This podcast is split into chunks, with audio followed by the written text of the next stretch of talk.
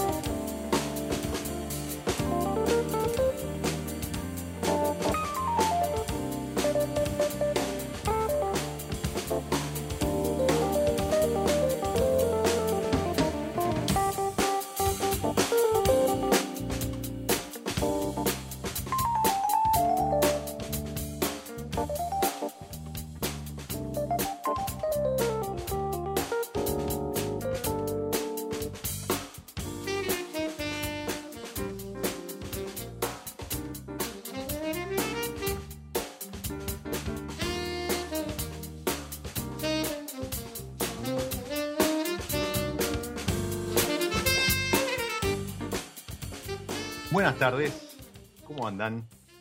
Bienvenidos a nuevo espacio, nuevo recreo para los sentidos. Ya los días se van alargando, ¿sí? A esta hora ya empieza a aparecer el, atardecer, hasta hace semanas atrás, a esta hora ya, ya era de noche. Bueno, ahora ya tenemos el atardecer, con lo cual eso de hacer una pausa, copa de vino, buena charla, viajar con, con los sentidos, como proponemos desde mi lado B, cada vez se va haciendo más lindo. Y mm, en este episodio arrancábamos de la mano de la música que elegimos con, con Big Mention para presentar a nuestro invitado, nuestro protagonista del día de hoy. Escuchamos a Fernando Picado, pianista argentino, en su primer trabajo como eh, instrumental en esta mezcla de jazz fusión y una serie de, de estilos, muy lindo, muy lindo álbum del 2018, Project. Se llamaba Haciendo Bebedor. Bebedor, que junto con el nombre elegido para el episodio, Serial, lo identifica a él. Lo deben haber visto en redes. Si no lo vieron es porque no tienen ni Instagram, ni, ni Twitter, ni demás. Estoy hablando de, nuevamente, nuestro protagonista del día de hoy, a quien le damos la bienvenida. Bienvenido, Mariano Braga, a mi lado B. Diego, querido, ¿cómo estás? Un placer, gracias por la invitación. No, por favor, bebedor cereal, eso, eh, vos sos el, digamos, como el abanderado, ¿no? Pero, pero esos bebedores cereales que son tu comunidad, que, que has ido construyendo desde tus inicios en, la comunicación y que le has ido dando una, una identidad, ¿no? Una unicidad, pero aparte una seña muy particular, descontracturada. Eh, para de vuelta, si, si no lo siguen, síganlo. Si no lo tienen en su podcast de, Spotify, súmenlo, porque aparte va desde la teoría, la técnica y, demás en cuanto al mundo del vino, hasta sus días en España. Eh, ¿cómo, ¿Cómo llevamos eso? ¿Cómo se, ¿Cómo se va adaptando la familia a ese nuevo paisaje? La verdad que bien. A ver, vinimos con todas las ganas de que, de que nos adaptemos rápido y sinceramente la adaptación fue espectacular. Fue, fue bien, ya hace un año y medio que estamos viviendo. Eh, los chicos se adaptaron. Nosotros vinimos con la más chiquitita mía, que tenía dos meses nada más. Nada. Así que era, todo un desafío, porque tenemos tres chicos y bueno, es un país nuevo, es una mudanza en el otro lugar del mundo. Eh, con, con, con, con, un nuevo trabajo, digamos, porque en definitiva, bueno, mi trabajo siempre es digital, pero bueno, pero quieras o no, estás con un pie puesto en otro país, así que bueno, era un desafío, pero sinceramente estamos muy contentos, estamos muy, muy, muy contentos, vivimos en un lugar muy bonito, que, ayuda también, que hace que sea fácil eh, el adaptarse, pero, pero estamos contentos y con muchísimo trabajo y con lindas perspectivas y ahora disfrutando eh, en este agosto, disfrutando ya los últimos días de un verano que, fue intenso. Mm. Fue intenso en el sentido, eh, supongo, no solo de trabajo, sino que se ha vivido, nada, gracias a, este cambio climático, que querramos o no aceptarlo, ya está entre nosotros y, y, tanto se siente, ¿no? Con temperaturas este, altísimas que, no han dado respiro. Totalmente, sí, sí, justamente eso me refería. Acá ha habido una temporada de calor extremo, bueno, lugares que inclusive son mucho más frescos, ¿no? Porque España en general, toda la zona vitivinícola, tiene clima bien de desierto, ¿no? Acá nosotros, yo estoy viviendo en Marbella y en Marbella hay ocho meses al, mes, al año, perdón, seguidos, que no ves una nube. O sea, es sol, calor y no cae una gota de, lluvia. Entonces, bueno, quizás son, son territorios que están un poco más acostumbrados, toda la zona de Andalucía, bueno, Jerez, todas esas denominaciones de origen tan famosas, pero cuando vos te vas un poquitito más al centro, la verdad es que fue un año bravo, eh, recién ahora estamos empezando a hablar de la, de la, cosecha, ¿no? Pero la cosecha se ha adelantado un montón realmente y lugares, como te digo, como Francia, sobre todo Francia. Francia hay zonas específicas en la Borgoña que están caminando las paredes. Realmente fue una temporada de mucho, de mucho calor y, ya, ya venimos con muchas temporadas acumuladas en donde efectivamente esto que quizás en Argentina no lo vemos tanto, lo del cambio climático, pero, Europa, que está mucho más al norte, digamos, que está mucho más extremo a nivel latitud, realmente lo siente y cada año se acentúa todavía más. Esto en estos momentos, pero cuando esto pase, vuelve el tema de las heladas, cuando no son heladas son inundaciones, y, la realidad es, como bien dice Mariano, ¿no? Ciclo tras ciclo, eh, por algún motivo, España, Francia, Alemania, eh, bueno, y otras partes del mundo lo, vienen sufriendo y vienen, vienen sacudiendo eh, muy duro, muy duro. Nosotros, a ver, nuestra diversidad de climas, nuestra amplitud en cuanto a, territorio nos permite ir descubriendo nuevos horizontes, nuevas regiones, y eso hace a lo mejor que no lo sintamos tanto, pero en Mendoza sí se empieza a tornar crítico el tema del agua. Pero corrámonos un poquito de, las pálidas, Mariana, si te parece, y, hablando de nuevas regiones, eh, en, estos días seguramente lo, han, visto, lo han leído, o, incluso hasta lo, han chusmeado. Eh, Marian estuvo, estuvo presentando, lanzando su libro, que, me, gustaría, me gustaría charlar sobre eso, primero porque hablando justamente de regiones, la editorial la, hace nada más ni nada menos que Guillermo Corona.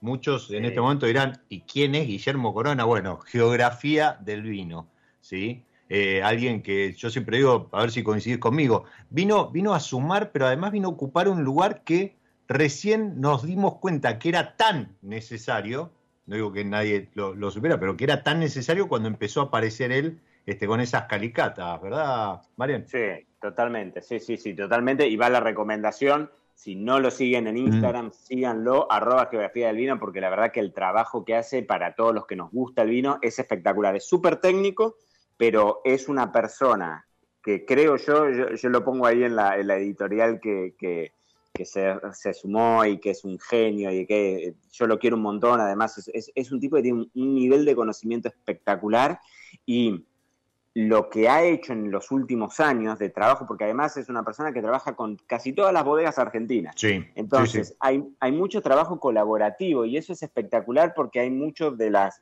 de, de, de, lo que el enólogo en general se ha planteado, ¿no? De decir, bueno, escúchame, ¿por qué es que determinada composición del suelo de esta zona específica de Gualtallarí te da tal característica? Bueno, y, Guille lo que hace es un poco trabajar sobre eso y sobre la parte más técnica. Vuelvo a lo mismo, es algo súper técnico, pero cuando vos después lo ves reflejado en que tu vino efectivamente es distinto y hay una explicación lógica que viene desde la tierra, realmente eh, es brillante. Y el trabajo que ha hecho, que ha hecho en los últimos años trabajando con distintas bodegas y como, te, como decís, ¿no? haciendo esos pozos, metidos adentro de los pozos en, en las calicatas y demás. Y además Guille ha trabajado mucho en los últimos años en zonas como Tras la Sierra, en la Patagonia, en Catamarca, en Jujuy, que son algunas regiones, te digo Catamarca, que es una provincia súper tradicional productora de Argentina, pero Chubut es territorio completamente nuevo, uh -huh. la parte Tras la Sierra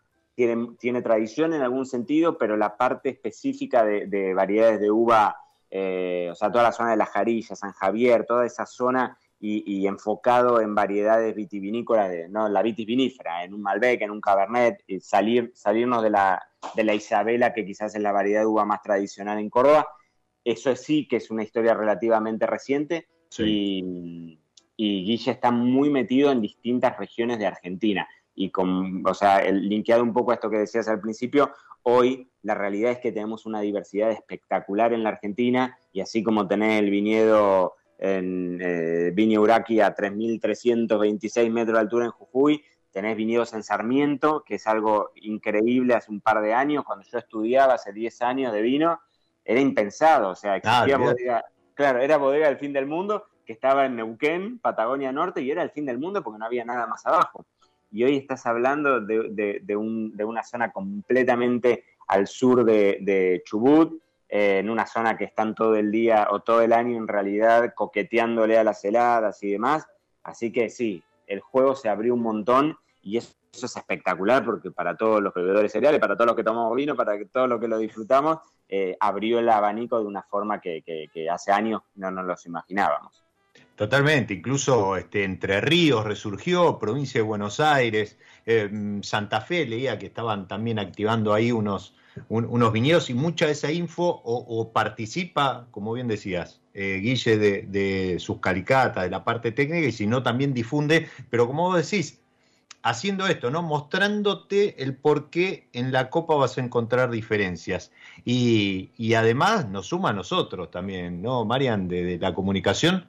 Porque te aporta también diversidad y otras herramientas para ir ofreciéndole a esos bebedores cereales, a esos consumidores, incluso a tus amigos, a la familia que siempre te piden eh, alguna recomendación, eh, algo nuevo con lo cual sorprender. Y, y en esto de, de, sorprender, yo te quería preguntar por qué el libro eh, sorprende eh, tu, tu, libro, eh, sorprende, perdón, y no me quiero olvidar, dijiste arroba geografía del vino, pero arroba Mariano Braga OK también. Y también, tomen sí, nota. Ya que estamos, pasemos al chivo, claro. También, exacto. Y tomen nota de muchas de las cosas que va diciendo Mariano, porque mañana es sábado y es sábado de trivia. Así que, este, y ahora que está con esto de su curso online de vinos argentinos, acompañando también el tema del libro, eh, muchas de las trivias vienen por ahí, así que está bueno tener datos frescos como para, para jugar un rato eh, a ver cuánto sabemos de nuestro país y si se puede también de, de afuera. Pero te decía, sorprende porque uno podría decir, otro libro más de vino argentino, otra más que me viene a recomendar etiqueta, que los puntajes, que que la, las elecciones, que etcétera, etcétera. Pero no, porque ¿con qué me encuentro en ese libro? Bueno, a ver, yo te voy a Más allá de, perdón, pero... es, un, es un Mariano Braga auténtico, ¿no? Sí, sí, sí, sí, sí, sí. Pues yo no, no, no puedo, no puedo. Bueno, es que, ¿sabes qué, Diego? A mí me pasaba, yo siempre digo lo mismo, ¿no? Yo empecé a, yo hoy tengo 36 años y empecé a, a hablar de vino a los 18, a los 19 uh -huh. empecé a estudiar, ¿no? Y cuando yo hablaba en, ese momento, eh, era raro que alguien hablara de forma descontracturada del mundo del vino, porque a todos los que estudiamos la carrera de sommelier fuimos formados más desde la perspectiva del sommelier que va en un traje, atrás de un moñito, de una corbata, en un restaurante de alta gastronomía, y entonces era difícil que vos pudieses hablar de una forma un poco más relajada. Hoy, por suerte, creo que no es así, pero yo nunca fui bueno para, para, lo técnico. Yo no soy un, estudioso de la materia, a mí me encanta y yo siempre me, me digo que, que, soy un gran disfrutador. Lo mismo me pasaba cuando tenía mi restaurante. Decía, yo no soy dueño de restaurante, a mí me gusta sentarme a comer, entonces intento lo que a mí me gusta disfrutar, intento replicarlo. Bueno, creo que con el mundo del vino pasa algo por el estilo y por eso me siento cómodo contándolo. Y siempre que hablo de vino, trato de no recomendar etiquetas. O sea, me estoy contradiciendo, pero tiene, tiene un sentido lo que te voy a contar. Trato, trato de no recomendar etiquetas, ¿por qué? Porque lo que pasa muchas veces que eh, eh, te debe pasar a vos también, ¿no? Que un amigo te dice, che, escúchame, ¿cuál es el mejor Malbec? Recomendame tal vino. Y yo por ahí te recomiendo un vino, pero cuando yo te recomiendo un vino, vos vas a la vinoteca, vas al supermercado, no lo conseguís, te quedás con gusto a poco, porque decís, ¿qué hago? Si no lo consigo, me recomendaste un vino, y no estaba, o ponele que sí lo consigo, pero que estaba fuera de mi presupuesto, porque yo quería gastar más o porque quería gastar menos. Y entonces te terminás quedando con gusto a poco. Y yo siempre, desde la parte de comunicación que a mí me gusta hacer, intento eh, enseñar a pescar más que dar el pescado, ¿no? Entonces, siempre en, en las cuentas mías de Instagram y en todo el trabajo que hago en redes sociales, en general está mucho más vinculado a la educación, al contarte cómo podemos hacer para aprender de vino, si es que te gusta aprender de vino, para que vos puedas descubrir qué estilo de vino te gusta más y que elijas y que explores y que descubras por vos mismo. El tema era que estaba justo haciendo un relanzamiento del curso este que contabas de vinos argentinos. Nosotros tenemos una plataforma de educación virtual hace muchos años, hace 15 años hicimos el primer diseño de este curso de vino. Imagínate, vino argentino hace 15 años, o sea, la, la historia del vino argentino cambió rotundamente. Y en ese curso de vinos argentinos, más allá de que hay mucho contenido de regiones y demás, tenía que haber recomendaciones de vino, porque hay mucha gente que al curso lo hace desde Argentina y hay muchos que, que no, que son argentinos quizás viviendo en el exterior y que les interesa porque tienen una distribuidora, porque tienen una parrilla argentina o lo que sea, necesitan estar al tanto de las novedades. Entonces, cuando dije, bueno, voy a meter todas las recomendaciones en una guía y la titulé, no en vano, la titulé Los vinos argentinos que a mí me encantan, porque no es, un, no es, un, no es una crítica de vinos, no es un ranking de vinos, no hay puntajes, no hay uno mejor que el otro, porque yo no me termino sintiendo cómodo con eso, más allá de que soy jurado, o sea, mi vida es una contradicción absoluta, básicamente. Yo soy jurado del concurso, ¿no? Y a veces me toca eh, poner puntajes y demás, pero entiendo que ahí, si somos muchos, en definitiva termina siendo como un promedio de opiniones de varios que, estamos acostumbrados a probar. Se alcanza, digamos, cierta objetividad. Supongamos que sí, que de alguna forma logramos objetivizar algo que es 100% eh, subjetivo, porque es lo que te gusta a vos y es lo que me gusta a mí. Entonces digo, bueno, lo que voy a hacer es poner vinos que a mí me gustan, vinos que yo he comprado históricamente para mí, Acá en España, por suerte, después de un año y medio, he tenido los contactos de argentinos que importan vino y demás, y hoy se consigue todo en Argentina. De Argentina se consigue todo, todas las añadas, se consigue todo. Y yo al día de hoy sigo asesorando vinotecas, armando cartas de, vinos para restaurantes y demás. Entonces, es como un cúmulo, son 90 páginas, pero, eh, pero convive la Biblia y el calefón. Está el Vasco Viejo, conviviendo con el Cheval de Sanz, porque para mí son dos vinos que están buenísimos, cada uno en mm. su, eh, bajo su criterio y en su situación de compra y por el precio que vos lo pagás, pero me parecía interesante esto, que sea una decisión caprichosa y dejarlo muy en claro, decir, mira, estos son los vinos que a mí me gustan, eh, ni más ni menos. Seguramente habrá otros que, pero esta es mi selección de vinos que a mí realmente me gustan, que me acompañaron, que yo compro o que he comprado para clientes o para otras personas y que los defiendo y que me gustan. Y tan simple como eso. Y quizás vos los probás del otro lado y te gustan también y eso sería genial y ese es el espíritu de la guía. Y, es así, tal cual, vos que estás del otro lado, eh, si, estás interesado en eso, no que vayan por el lado del puntaje o que, no, es lo que te está diciendo, te sentaste con un amigo, te cruzaste con, imaginar por un momento que eh, entras a la vinoteca de Mariano Braga ¿sí? y, vas a encontrar estas etiquetas en distintos estantes este, por, por variedad, con su indicación de precio y demás, y te vas a encontrar con el motivo por el cual esa etiqueta está ahí. Y es eso, ¿no? Como decía Mariano, sin puntaje, muy relajado, ¿sí? Es como decir, che, mira, tengo que hacer un regalo, ¿qué me recomendás? O, ¿qué llevo para el asado? O tengo que escorchar algo, una cena especial, este, con, mi pareja, ¿con qué sorprendo? Bueno, eso. Y lo bueno, que muchas veces pasa, nos pasa a, los que estamos también en, comunicación o, o, a vos que a lo mejor te gusta ir por, por la figurita difícil y ya sabes en qué rincón de la ciudad, de, tu lugar, podés encontrarla, que después cuando eso querés replicarlo o, compartirlo con un amigo, con un compañero de trabajo y demás, pasa lo que decía Mariano, muchas veces es difícil encontrarlo o el precio a lo mejor no, no, es, este, no está al alcance de todo el mundo. Entonces, siempre es bueno tener esa, eh, eh, eso, esos este, comodines o, esa, esa diversidad en, cuanto a rango de precio. ¿Coincidimos? Sí, perdón, perdón, que te, voy a interrumpir, pero sí quería sumar esto, que me parece buenísimo el último punto que decís, que también yo siento esto, ¿no? Eh, charlaremos, si querés, de críticos de, de vino, pero yo lo que siento es que mucho del foco de la prensa suele estar vinculado, porque te pasa a vos, Diego, me pasa a mí, los que trabajamos en la comunicación del vino, la mayor parte de las veces tenemos acceso a vinos que no tiene, o sea, que, no tiene acceso todo el mundo. Y no solamente porque muchos son vinos de precios prohibitivos, sino porque muchas veces son vinos de los que se hacen 3.000 botellas.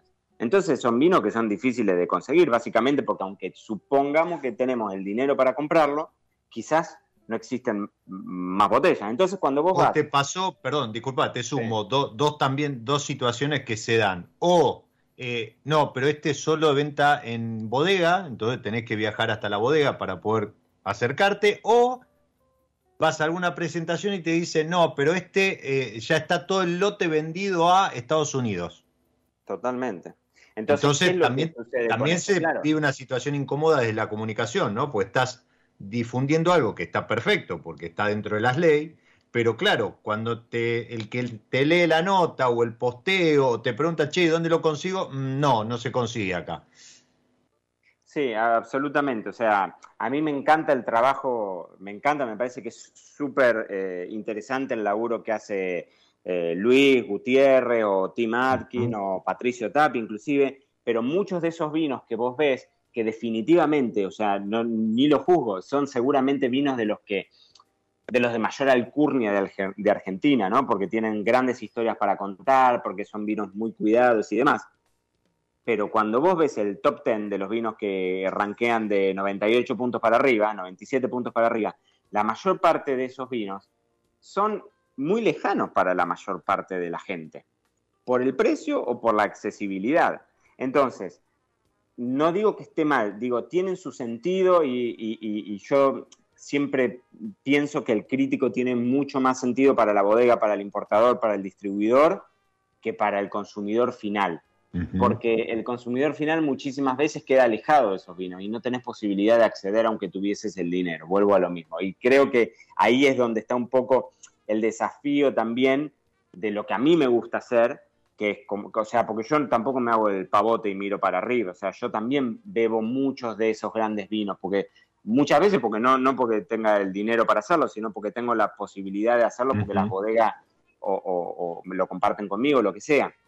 Pero por el otro lado también me parece que está bueno no perder de foco. Yo siempre decía lo mismo, mira, voy, voy a hacerte otra, otra comparación. ¿No? Eh, hace poquitito acá en España fuimos a comer al Celler de Can Roca. Que el Celler de Can Roca fue elegido durante muchos años como el mejor restaurante del mundo. Es un restaurante Tranca tu, tu estadía, ¿no? En España. bueno, pero había que hacerlo, ¿viste?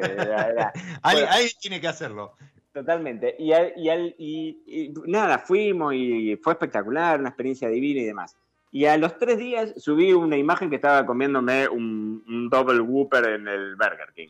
Y entonces uno me pone, me pone por Instagram, me pone, me encanta tu, tu, criterio, ¿no?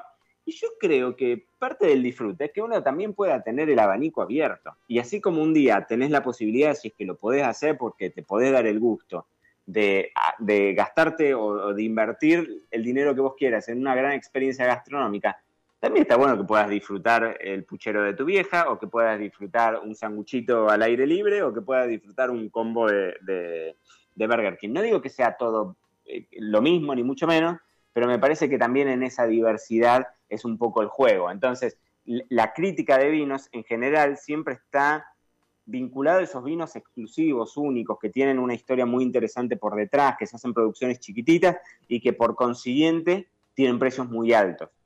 Pero también puedes tener experiencias que estén buenas con vinos que no, que los puedes conseguir en el chino de la esquina. Y entonces me parece que esa diversidad es interesante para, charlarla. No porque yo sea dueño de la verdad en lo absoluto, sino porque es la forma en la que a mí me gusta entender el mundo del vino, porque vuelvo a lo mismo. Lejos de lo técnico, yo soy un bebedor y me gusta disfrutarlo. Y ahí paro de, contar. Totalmente. Pero yo, mira, eh, en línea con lo que vos comentás, y lo he comentado con, las distintas bodegas con las que pude charlarlo, que, fueron premiadas en el último IWC, eh, hubo cuatro o cinco, no tengo ahora el número presente, eh, vinos premiados, pero con, con platino, o sea, con 97 puntos, em, o, en los decanter. Bueno, pero eran cuatro o cinco, en decanter, eran cuatro o cinco etiquetas de góndola. Totalmente. Eh, se me viene, me, viene ahora a la memoria, por ejemplo, el Alto Sur. y eso está buenísimo. Pero está buenísimo no solo porque está en línea con lo que vos decís, que son vinos que están al alcance, sino que está buenísimo porque el cascadeo de la calidad por la que está atravesando el vino argentino está llegando ahí. ¿Sí? Eh, eh, o sea, no.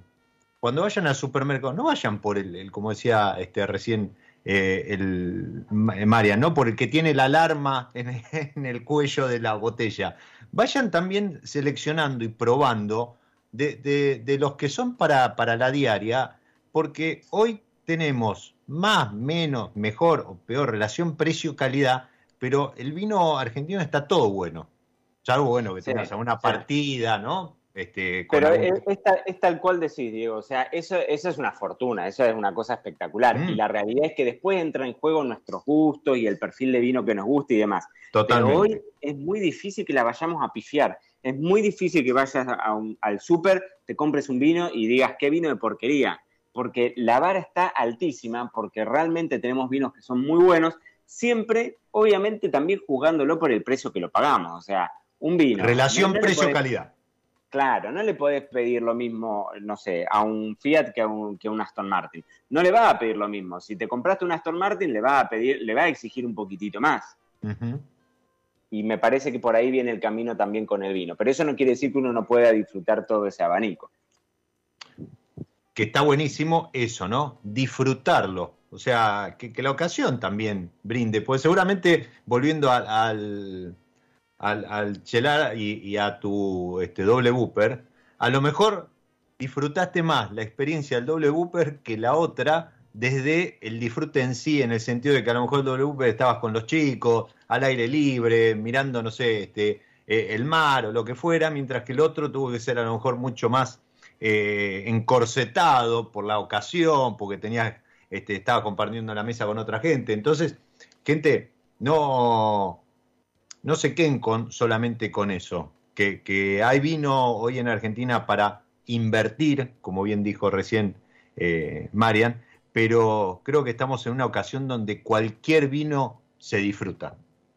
Y en eso va no solamente el vino, sino también la ocasión como yo, que si me permitís, vamos a hacer una pausa dentro de esta pausa que es mi lado B.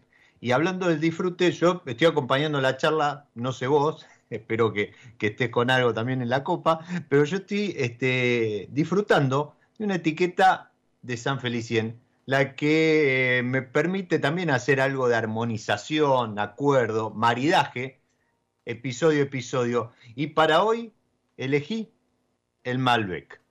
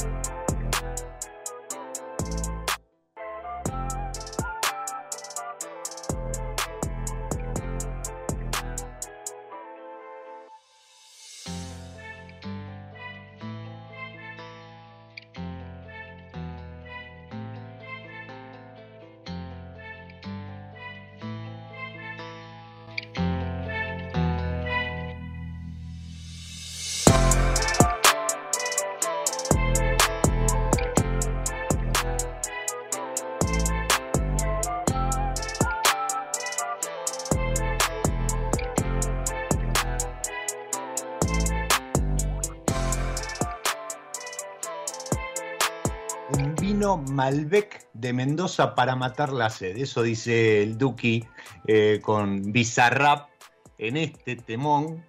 Yo me quedé con la parte instrumental, pero pueden ir a buscarlo y escucharlo eh, cantar. Eh, Visa lo, hizo dar la vuelta al mundo y, creo que, también de esa manera uno sigue siendo embajador del vino. Em, ¿Qué rescato?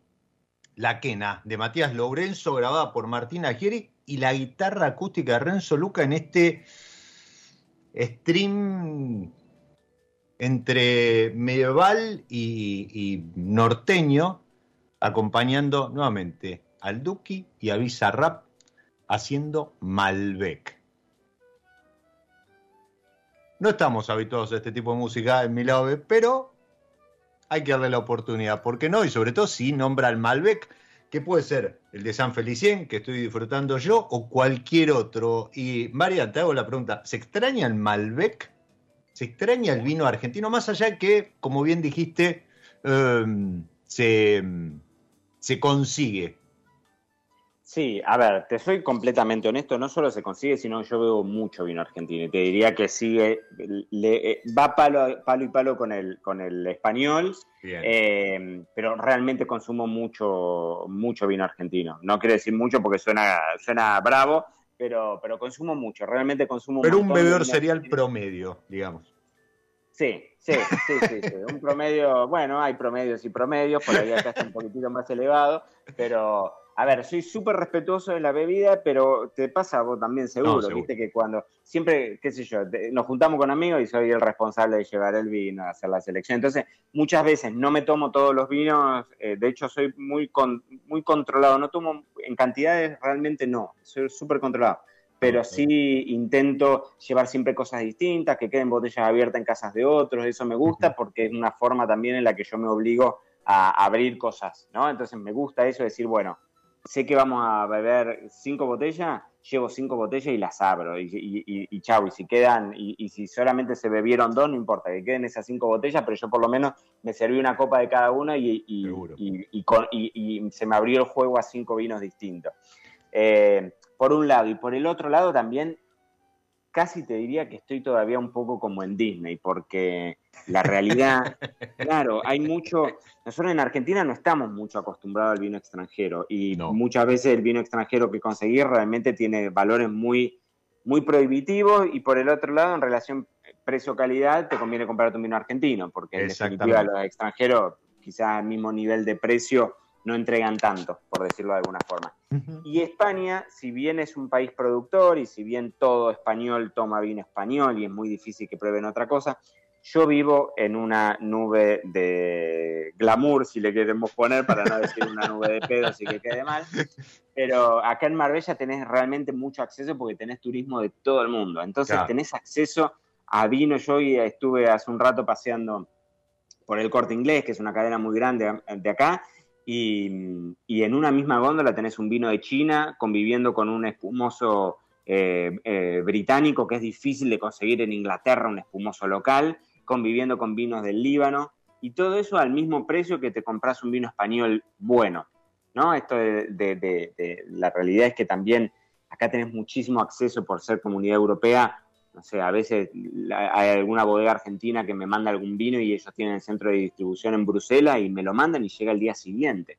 Eso es increíble. Eso yo todavía estoy fascinado porque con mi, restaurante en La Pampa, cuando yo tenía que pedir los vinos pampeanos, tardaban dos semanas y me lo mandaban de La Pampa a Buenos Aires y de Buenos Aires a La Pampa por, por, por temas los que llegaban y los que llegaban, sí, cuando, cuando Andesmar no me robaba la mitad de, las botellas y no tenía a quien ir a reclamarle. No, eso es, eso es otro asunto. Pero, mm, pero sí es cierto esto de, la cercanía que sentís. Entonces, yo mm. me siento en Disney porque en algún punto, para, para todo, para la mayor parte de los que nos gusta tomar vino, yo siempre defiendo el concepto de la, de la infidelidad vínica, ¿no? que es algo que defendemos con los bebedores cereales, de que la única forma, y la más divertida también, pero la mejor forma que tenés para aprender de vinos es picotear cosas distintas, eh, no quedarte con, con, solamente con el caballito de batalla o con ese que sabes que no te va a fallar. Entonces, en esta experiencia de probar cosas distintas, tener la posibilidad de ir a una góndola y conseguir vinos por el mismo precio de donde se te ocurra, es todavía algo de lo que no estoy del todo acostumbrado y sigo disfrutándolo como el primer día. Mira, te acompaño en lo que comentabas con, un par de cosas. Primero, sí, obviamente, ¿no? Esto siempre lo, repito, este, y de hecho así cierro cada episodio. Se trata de disfrutar. Y, en ese disfrutar eh, hay, una línea que a partir de la cual ya no es disfrute, por, por el motivo que sea. Entonces, siempre tratémonos de mantenernos en el disfrute, ¿sí? Este, hidratando y demás, este, acompañando con, una comida, con amigos, con lo que sea, pero siempre tratando de mantenernos en eso, ¿no, Marian? del disfrute. Y, respecto al otro, un poco ahí apuntaba con la pregunta si extrañabas el Malbec, porque veníamos recién de decir eso, ¿no? De, de la relación precio-calidad, el buen momento que estamos pasando. Coincido en que con, yo creo que debemos estar yo en, algún momento tenía el dato, después fui perdiendo con, cada actualización la, referencia, pero creo que debemos estar arriba de las 8.000 etiquetas argentinas en el mercado, entre diferentes añadas, diferentes variedades y demás, con lo cual atarte, abrazarte a una etiqueta, como decías, ¿no? Ese caballito de batalla. Incluso hasta está bueno decir, bueno, mira, voy a un asado, llevo el caballito de batalla y llevo este que no tengo ni idea, pero me lo recomendaron y lo pongo a la par a ver cómo juega. Pero más allá de eso, la, pregunta apuntaba un poco a eso. Eh, vos ahora estás del otro lado, ¿no? Recién decías, eh, yo hace poco tuve una, cata invitada por la gente de Vinventions de eh, vinos italianos y estábamos todos fascinados. Pero, pero claro, eso es de este lado. Pero cuando vos estás del otro lado, en este caso en España, como decís, ¿no? Vas al supermercado y tenés el mundo eh, del vino y los vinos del mundo frente a vos para, para elegir. Em, ¿cómo, ves a la Argentina? Ya no en Argentina comparándolo con los vinos eh, importados que, llegan o lo que te comentan o lo que tenés vos, este, no sé, en una aplicación porque hiciste un, un, este, un wine search o en Vivino y demás que tenés alguna referencia de precio. No, no, digo, hay parado en la góndola de el corte inglés, por ejemplo, eh, o, de algún em, Mercadona, ¿se sigue llamando? Sí, olvídate, el Mercadona, yo digo, el Mercadona es lo mejor que creó España. ¿Viste lo que es? La tortilla de Mercadona es lo mejor que ha dado España. Porque aparte de eso, tenés todo, todo. Y, decime, cuando vos te parás ahí en la góndola, vinos, y, tenés los argentinos y tenés España, Francia, Italia, Líbano, ¿cómo, cómo nos encontrás? ¿Qué, qué, ¿qué sensación de consumidor te, te llevas? A ver, yo te voy a dar mi opinión completamente viciada porque... No, seguro. ya lo dijimos recién hace un rato, ¿no? Por mis 20 Esto es tan subjetivo. Claro, totalmente. Y, la realidad es que mm, Argentina, acá en, en España, a ver, pasa lo mismo en cualquier país productor. Pasa en Argentina, pasa en España, pasa en Francia, pasa en Italia. En general es muy difícil conseguir vinos de afuera porque la mayor parte del mercado interno del argentino consume vino argentino y el español consume vino español. Entonces todo el resto de lo que hablemos en general son excepciones. Y cuando acá en España vas a las excepciones, la mayor cantidad de vinos fuera de España vienen o de Portugal o de Francia. O sea, hablamos de los vinos de cercanía Francia, eh, Portugal, algo de Italia, algo de Alemania y paremos de contar. El resto, o sea, Argentina juega junto con Sudáfrica, con Australia, con Nueva Zelanda, como, eh, eh, en un lugar... Resto del mundo, ya es resto del mundo. Exacto, totalmente, como resto del mundo, ¿no? También hay una realidad que yo me muevo dentro de un circuito de un montón de argentinos y conozco importadores y demás, entonces, claro, tenés acceso a todo, básicamente todo lo que se, todo lo que se consigue acá, que es todo lo que se produce en Argentina. De, la mayor parte de los vinos que se producen en Argentina están todas las añadas actualizadas y demás, entonces uno lo, puede conseguir. Lo que yo te diría, y esto puede estar completamente cerrado por mi argentinidad, es que Argentina tiene en las altas gamas unos vinos eh, bueno, eh, eh, de más está decir que Argentina hace años que compite con, los mejores vinos del mundo, ¿no? Eso no es lo que digo yo por ser argentino, o sea, eso es, es algo que realmente el nivel de la... que esto cuando yo estudiaba me acuerdo decían, ¿y el vino argentino, el gran vino argentino podrá competir con un vino francés? Sin duda, o sea, algunos de los vinos que los que estudiaron de vino, habremos estudiado alguna vez de, de los Grand Cru o, no sé, de algunos vinos íconos de los super toscanos y demás, cuando vos ves catas a ciega, los grandes vinos argentinos están completamente al mismo nivel y volvemos a lo mismo, la subjetividad de lo que a cada uno le gusta. Pero sí lo que creo es que el vino argentino de alta gama es muy competitivo a nivel precio. Y vos tenés en la alta gama acá, quizás tenés muchos vinos de, de 300 euros, que es un montón, pero si vos agarrás un vino de 300 euros argentino, perdón porque esto va a sonar muy, muy de argentino agrandado, pero en, algunos casos les pasamos el trapo. O sea, hay grandes vinos argentinos por ese nivel de precio que acá quizás no hay mucho, no, hay vinos argentinos, no quizás, no hay vinos argentinos de 600, eh, de 600 euros. Y acá tenés vinos argentinos, eh, vinos españoles de 600 euros. O sea, lo que me refiero es que la alta gama argentina es muy competitiva y algunos de los mejores vinos de, Argentina, bueno, recién hablabas de, San Feliciano, o sea, vinos de Catena, vinos así, de, que, son realmente de, los de clase mundial que nos hacen quedar genial en el mundo, esos vinos en nivel precio-calidad están, realmente están muy bien posicionados. Eh, no sé si amerita, pero se podría gritar un, ¿no? Con, la camiseta en la mano, un vamos Manaos o ese Totalmente, sí, sí, sí, yo creo que sí, y nos tenemos que sentir orgullosos. O sea, hoy acá hay mucho trabajo de enólogos argentinos que están haciendo sus vinos en España. Hay mucho, hay muchísimo enólogo argentino. Y en ese sentido, más allá Y en Francia, perdón. Y en Francia también, sí, sí, sí, sí, sí, sí, sí definitivamente. Eh, y en ese sentido creo que mm, España es mucho más, Europa en general, al estar muy atado a las denominaciones de origen, hay muchas de las posibilidades de inventiva que quedan cortadas. Entonces, si vos querés ser un, bueno, recién te hablaba de los super toscanos. El super toscano como concepto surge básicamente porque eran vinos impresionantes, pero que cuando vos ibas a la ley eran vinos vino de mesa, porque no podían... Eh, eso te iba a decir, el tema a lo mejor no es que no haya inventiva, porque eh, hemos estado viendo en los últimos años como, como distintas pequeñas revoluciones en, diferentes denominaciones, desde cava hasta este, eh, Italia, eh, champán también, este, hay, hay, productores que se van saliendo justamente por esto. Ahora, esto que vos decís es, es, creo que es el punto. Claro, cuando vos te salís de la denominación, es como que, ah, bueno, pero es un vinito, ¿Por qué? Porque no tiene el sello, no tiene la estampilla, no tiene la garantía, etcétera, de la denominación de origen.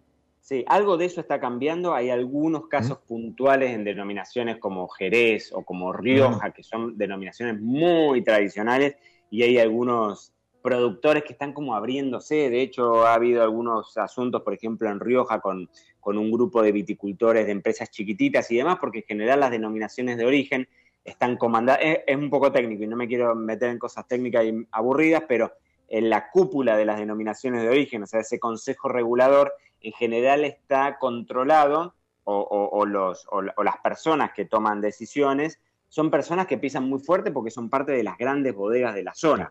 Entonces, claro, exacto, es la mesa chica y la mesa chica de Jerez son tres bodegas que dicen, bueno, los, los jereces finos no pueden costar más de 5 euros. Y entonces vos tenés vinos que son descomunales, vinos que llevan procesos de elaboración que en cualquier otro rincón del mundo seguramente eh, costarían 10 veces más, pero que sin embargo son vinos que son ridículamente baratos. Pasa con los soportos, pasa con los madeiras, pasa con los jereces, pasa con estos vinos que vos decís, tienen un arte detrás, una complejidad en la elaboración, tanta particularidad, y son vinos que los conseguís en el supermercado por 3 euros.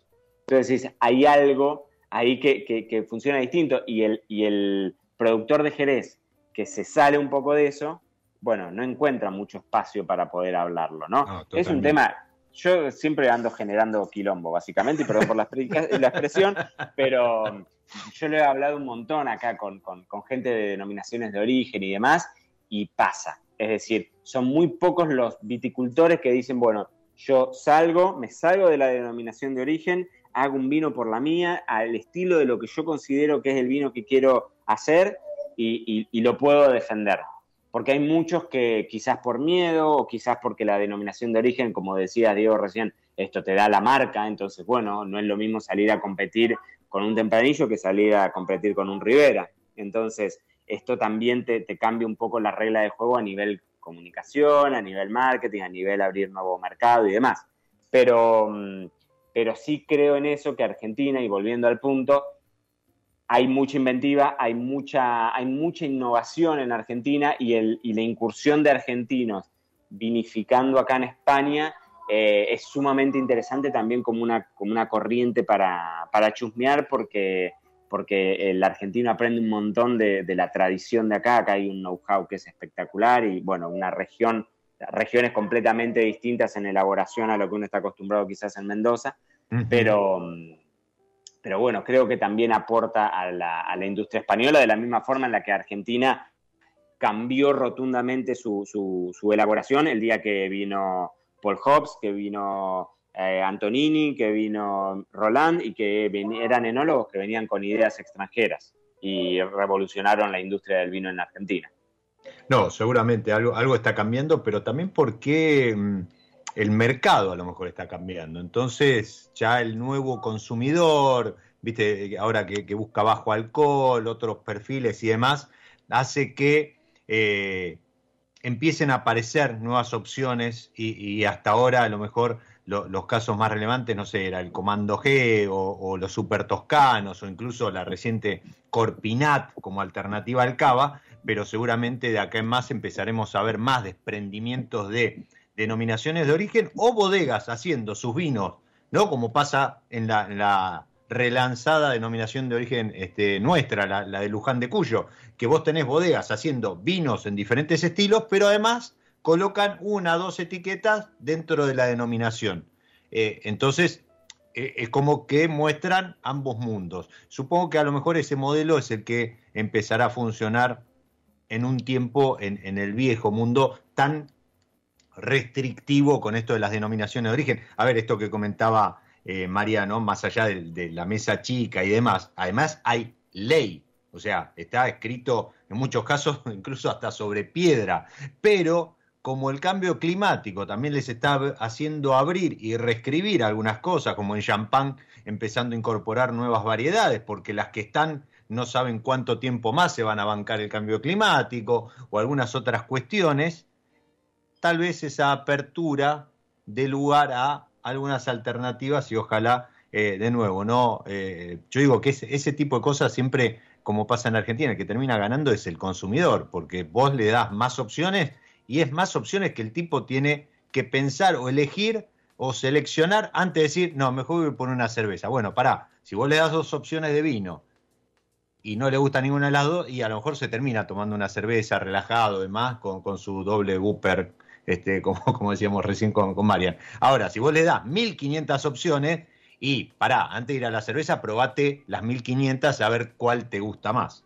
Eh, creo que ese es el modelo donde hay un win-win, ¿no? Ganan tanto los productores como los, los consumidores. Y, y, en esa está, está, Argentina, ¿no? Generando, produciendo alternativas.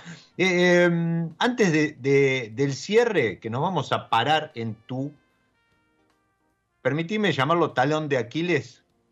No, no, no. El decanter, sí, sí. no, le vamos a dedicar un minuto al decanter, ¿sí? Porque incluso tengo este, la palabra de, de Don Riedel, que, que este, generosamente quiere debatir con vos el tema al aire. Eh, pero no, te quería preguntar, hablando en serio, viste que acá en Argentina estamos, que el pennat, que los naranjos, que el bagging box, que la lata, y hay, hay como toda una cuestión de diferentes alternativas y nuevas que los vinos veganos, que los bajos en alcohol, eh, eh, diferentes tendencias que como en todo, eh, eh, algunas quedarán, otras van evolucionando, mejorando, otras tal vez este, desaparezcan por enésima vez, como la lata o, el bagging box. Perdón.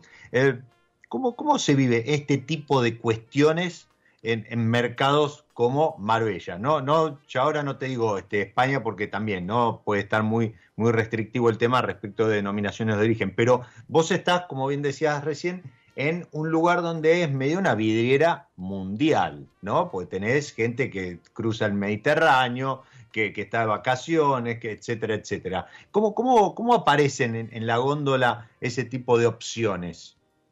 A ver, dos cosas distintas te voy a, te voy a contar. Por un lado, los mismos temas estos que, contás, esas mismas tendencias, yo creo que son tendencias bien internacionales. Lo único en lo que haría un poco más de hincapié tiene que ver con el vino natural y ese vino natural es mucho más fuerte en Europa que en Argentina. O sea, el debate es mucho más radical. Sí. Hay desde hace años ya, ¿no? Restaurantes íntegramente con cartas de vinos en, eh, orgánicos o, hablando quizás no con certificaciones, ¿no? Orgánicas o biodinámicas, eh, pero sí con, mucha historia de esto, ¿no? De hacer un respeto por el medio ambiente y demás. Eso es mucho más. Exacto. Eso es mucho más profundo. De hecho, hace un par de semanas largas, cuando se hizo Provine, que es una feria de vinos muy grande que se hace en Düsseldorf, eh, que estuve y que, que ahí, viste, ves como todas las tendencias concentradas en tres días. Eh, bueno, realmente eso es una tendencia muy fuerte y esa sí es tendencia que llegó y que ya está. está sí, sí, creciendo a pasos cada vez más firmes. Totalmente, totalmente.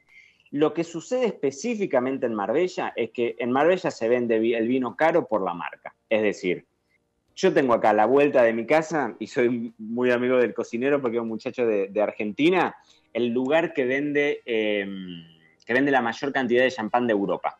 O sea, el año pasado le dieron el premio de la denominación de origen, de la apelación de origen champán, como el, el lugar, como espacio único que vende la mayor cantidad de champán de. Y si yo te cuento los números, yo no, o sea, son ridículos. O sea, la cantidad de miles de euros diarios que hacen de propinas, o sea, cosas que son descomunales.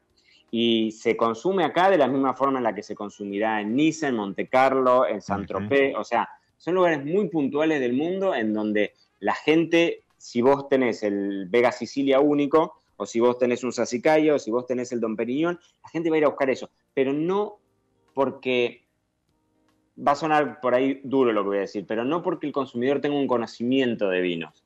No, no, arrancan la carta por arriba, ¿no? Y porque lo que vende es la marca. Y porque yo quiero mostrar que me estoy abriendo eso de un perino. Aunque vos me puedas dar un vino eh, con que, técnicamente a mí me guste más o que me lo haces catar a ciegas y me, y me, gusta tres veces más y cuesta la mitad, yo mañana voy y me vuelvo a sentar en ese restaurante y te vuelvo a pedir el Don Perino. Y eso tiene que ver porque hay en Marbella específicamente hay un consumo muy de marca, muy de producto de lujo. Muy vidriera. Eh, y 100% vidriera. Eh, pero esa es una realidad muy, muy circunscripta acá, porque de hecho es acá, es en Marbella. Vos te vas 50 kilómetros para Mija, Benalmádena, en algunos de los pueblos que están entre Málaga y Marbella, y ahí cambia rotundamente. Tenés turismo y demás, pero ahí cambia rotundamente. Pero sí te diría que en Europa están en discusión estos temas todos lo que decías de los petnat, lo del vino sin alcohol, eso es algo que yo hablo un montón y que todos me dicen, pero escúchame, el vino sin alcohol es una porquería. Y yo digo, esa es una tendencia que nos va a arrastrar, o sea, esa va a ser una tendencia, la cantidad de productos. Acá es muy usual encontrar hoy gin sin alcohol, o, eh, o sea, el tanker de 0% existe desde hace un montón, que es el, el gin, para hacerte un gin tonic, pero sin alcohol, o sea, como si fuese una infusión, parece un perfume porque lo he comprado para probar qué tal es. Y, ahora, por ejemplo, salió el Beefeater con, con baja graduación, o sea, un destilado que en vez de tener 30, 40 de alcohol, te lo hacen a la mitad, ¿no? Te lo rebajan. Ah. Y esa es una tendencia que se ve muy fuerte en Argentina.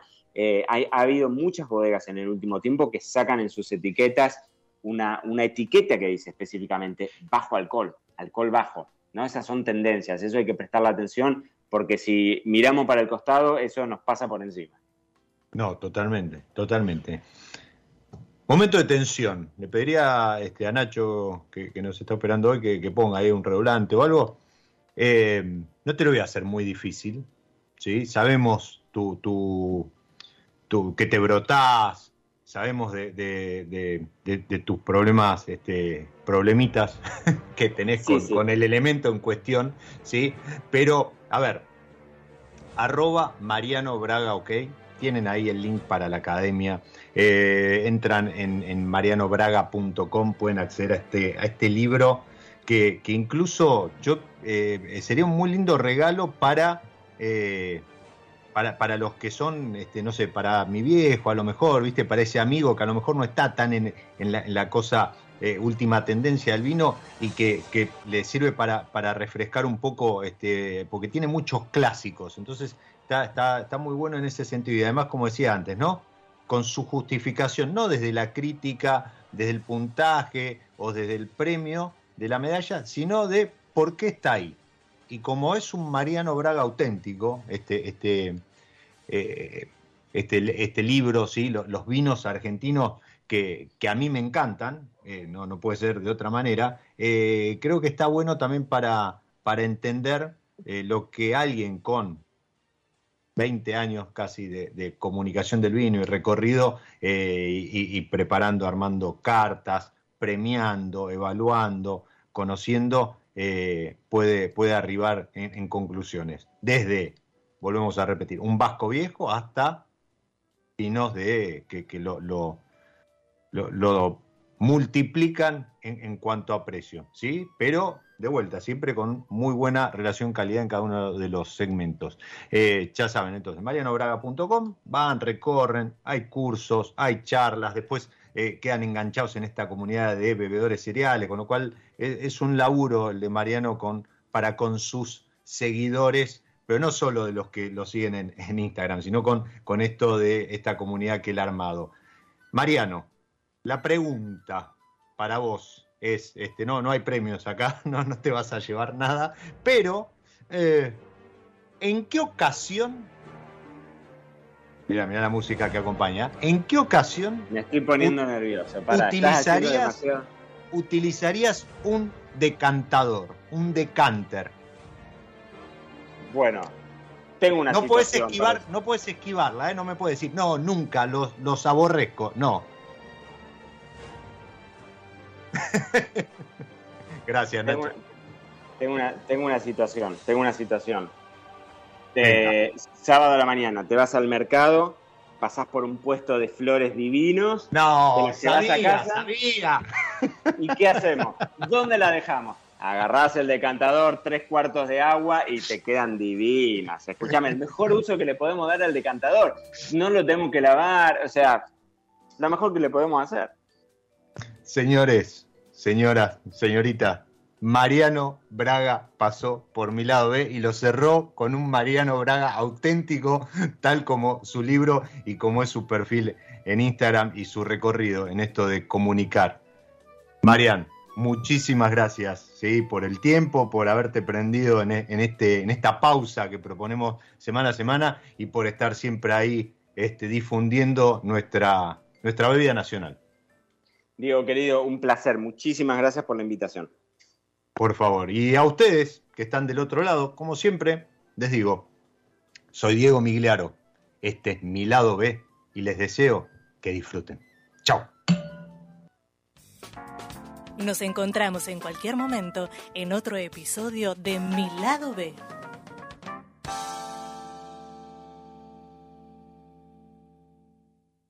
Radio Monk. El aire se crea.